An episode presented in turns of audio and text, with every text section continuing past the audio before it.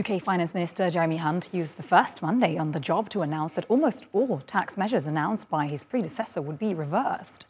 It follows major reversals in recent weeks over the government's plan to scrap the top rate of income tax and ditch a planned rise in corporation tax from 19% to 25%.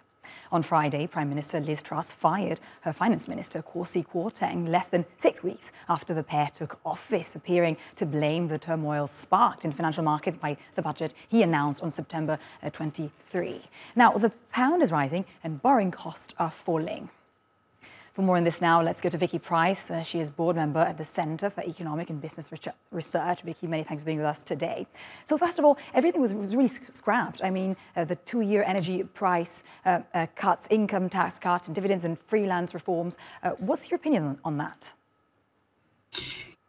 I think it had to happen up to a point. It's a bit of a shock that it's been so comprehensive. I mean, there are a few things that have stayed there. Uh, if you remember, there had been a reversal of an earlier increase in national insurance contributions, effectively an extra tax on employers and also employees. Uh, that has stayed as a as a cut, so that has not been reinstated, if you like. So there we are. We've got that part, which is probably something like under you know 20 billion um, pounds a year, maybe 15 to 20 billion. Plus, we had had a stamp duty uh, decrease, which is the, the tax you pay when you buy a home.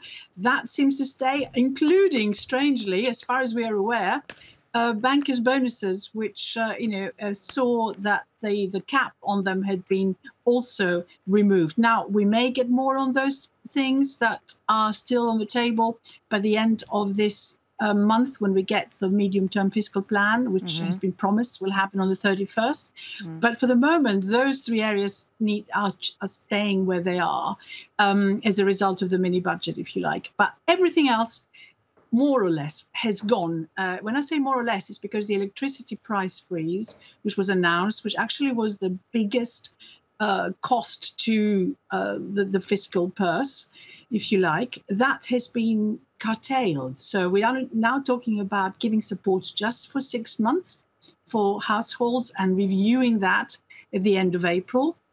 For businesses, it was just six months anyway, mm-hmm. with a review promise. So we're back to those two being in the same timeline, but that is going to be pretty painful for households. So when you look at the whole package, and there may be more cuts to come in terms of public spending, we are looking at some sort of austerity period coming in the UK again, and probably lower growth in the economy as a result. Vicky Pryce, many thanks for this interesting analysis.